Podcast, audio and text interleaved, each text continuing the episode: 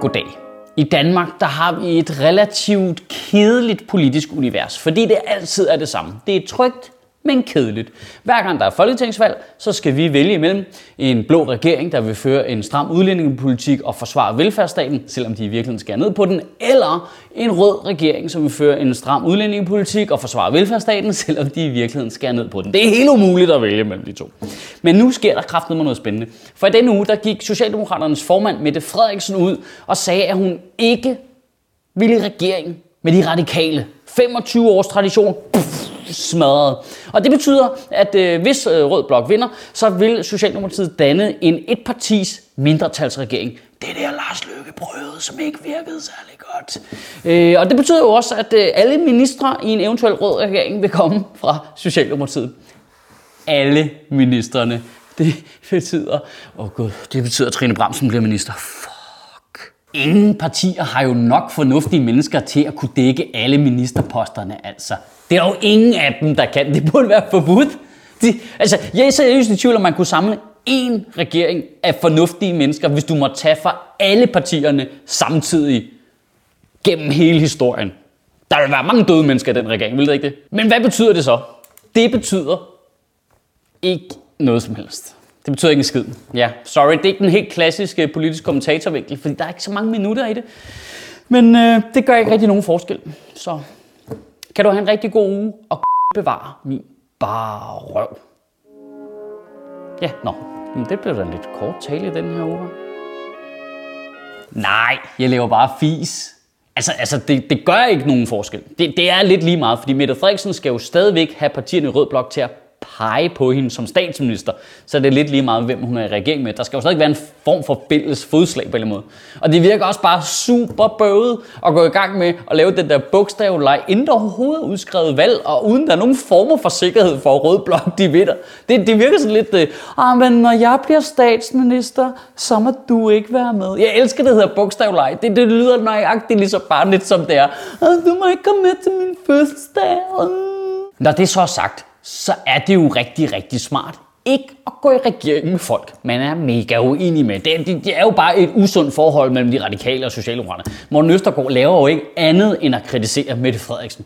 Så skal de da ikke være sammen. Det er 2018 det her. Du skal ikke være i et dårligt forhold på grund af noget med nogen det kutumer eller noget. Prøv at, du skal da bare ud og være dig selv og få nogle shots og noget fisse. Og den her analogi er stukket lidt af. Men I forstår, hvad jeg mener. Det der independent woman, altså ud og, det, det er jo Morten Østergaard og Mette Frederiksen over for hinanden lige nu. Bare, hvad så, jeg slår op? Nej, jeg slår op først. Okay, sæt dig ned. Det, altså, det er jo bare latterligt.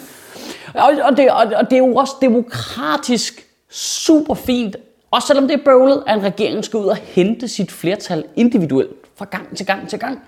Det er, jo, det er jo rigtig, rigtig fint. Så kan, vi, så kan vi få en miljøpolitik, som er styret af Socialdemokraterne, og som bliver, får et flertal af, du ved, Enhedslisten og SF og Radikale og Alternativet. Så kan vi få en økonomisk politik, som måske er Socialdemokratiet, Enhedslisten, SF og Dansk Folkeparti. Og så kan vi få en udlændingepolitik, som er Venstre, Konservative, Socialdemokratiet, Dansk Folkeparti og Hitlerjugend, eller jeg mener Nyborgerlige. Og så er alle glade. Undtagen mig.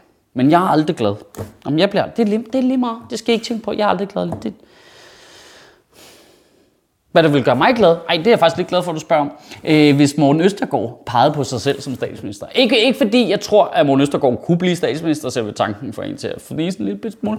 Øh, men bare fordi jeg er så træt af, at de der partier, der ikke passer ind øh, i rød blok eller blå blok, sådan helt rent, Hvorfor skal de partout pege på en af de der to spade statsministerkandidater? Det, det er da et demokratisk problem, at vi skal have en statsminister fra et af de to mest ens partier. Det, det er jo ikke noget valg jo. Det er jo... Øh, det, for helvede mand. Hvorfor peger de små partier ikke på sig selv? Hvorfor peger Morten Østergaard ikke på sig selv? Og Uwe Elbæk på sig selv? Og Pernille Skipper på sig selv? Og Anders Samuelsen på sig selv? Og Pernille Vermund på sig selv? Og øh, Pia Olsen Dyr på sig selv? Så, så, så kunne medierne heller ikke lave den der øh, duel mellem præsidentkandidater, og står de der to ens mennesker og snakker med hinanden inde i fjernsynet.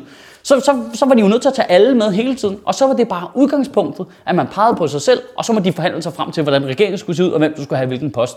Fordi så ville det nogle gange være det lille parti, der fik statsministerposten, mens det store parti fik måske en masse af magten. Det kunne bare være fucking, fucking fedt. Kom nu, små partier, mand.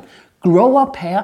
Peg på jer selv. Eller peg på nogle helt andre. Så peg på øh, Blackman eller Peter Bailey. Jeg er fuldstændig ligeglad. Jeg tror, at de fleste danskere på nuværende tidspunkt bare hungrer efter en statsminister, der ikke er en spade. Vi er villige til at gå på kompromis med vores personlige holdninger, for at få en, der ikke er fucking idiot, mand. Seriøst, hvis du fik valget ved næste folketingsvalg, Mette Frederiksen, Lars Lykke, eller en, der ikke er en spade, hvem vil du så vælge? Jeg synes ikke, det er så svært. Og der var kæden for alvor hopper af i forhold til Socialdemokratiets enegang, er jo ligesom argumentet med, øh, jamen vi vil ikke gå på kompromis med vores øh, nyopfundne nederen tone i udlændingedebatten, fordi den holdning faktisk repræsenteres af 70% af befolkningen. Ja, men det gør den sgu da ikke mindre usympatisk af den grund. Altså, og i øvrigt, 100% ukonstruktivt. Vi ved alle sammen, at Danmark er sygt afhængig af mennesker udefra, hvis vores velfærdsstat skal overleve de næste 50 år. Og lige nu er dansk politik bare en konkurrence om, hvem der bare kan skræmme flest mulige mennesker væk, der ikke nedstammer direkte fra Harald Blåtand. Der er ked at sige det. Hvis du gerne vil være statsminister i det her land, så kunne det også være super fedt, hvis du tænker længere frem end 6 måneder. I ugen, der kommer, der synes jeg, du skal tænke over det her at bare fordi 70% af befolkningen ønsker en nationalistisk øh, straf, symbolpolitik, øh, sige grimme ting om muslimer, orienteret udlændingepolitik, så gør det det jo ikke mere rigtigt. Det er jo stadigvæk lige meget i konflikt med alle vores idealer. 70% af befolkningen synes jo også, at den store bagdyst er fucking awesome. Det gør det jo altså ikke til et genialt program jo. Et flertal af befolkningen var for et burkaforbud. Derfor er det jo stadigvæk sygt hyggelig at prøve at omgås vores egen grundlov. Altså, vi skal bare lige huske, at 50% af den danske befolkning var imod homoseksuelle hvilelser i kirken. Det skal, det skal vi bare lige huske på. Altså, flertallet havde også brug for at blive udfordret, hvis vi skal flytte os nogen steder. Lige meget, hvad du stemmer, og hvad du synes om vi to er enige eller uenige, kan vi så ikke blive enige om, at politikere, der ikke løber efter folkestemningen, er at foretrække. Er, er det ikke det fedeste? Folk, der ikke... Altså, jeg, jeg er med på, at, at hvis man siger et samarbejde mellem Venstre, Socialdemokratiet og Dansk Folkeparti, det vil ligesom dække en stor del af befolkningen og være meget øh, folkeligt øh, funderet, men det er jo kun fordi de tre partier er villige til at gå uden for rammerne af konventionel moral for at leve op til, hvad bodega-retorikken kræver af dem. Vi skal bare lige være bevidst om, at hvis Venstre, Dansk Folkeparti og Socialdemokratiet leder det her land, så er der altså meget, meget, meget kort vej fra burkaforbud til bøllehat påbud. Kan du have en rigtig god uge og bevare min bare røv. Hvis de radikale vil spille hardball nu, så, øh, så tror jeg sgu lige, de hiver Margrethe Vestager hjem for EU. Ikke? Vi stiller hende op som statsministerkandidat. Der er skak med bitches. Sjøtministeriet lever af dine donationer. På tia.dk kan du oprette et donationsabonnement, hvor du giver lige præcis det beløb, du har lyst til. Og så kan vi lave flere interviews på Nørrebro Teater, flere taler, sende Sofie Flygt mere på gaden. Og hvis ikke du gør det, så er du en vegan shows.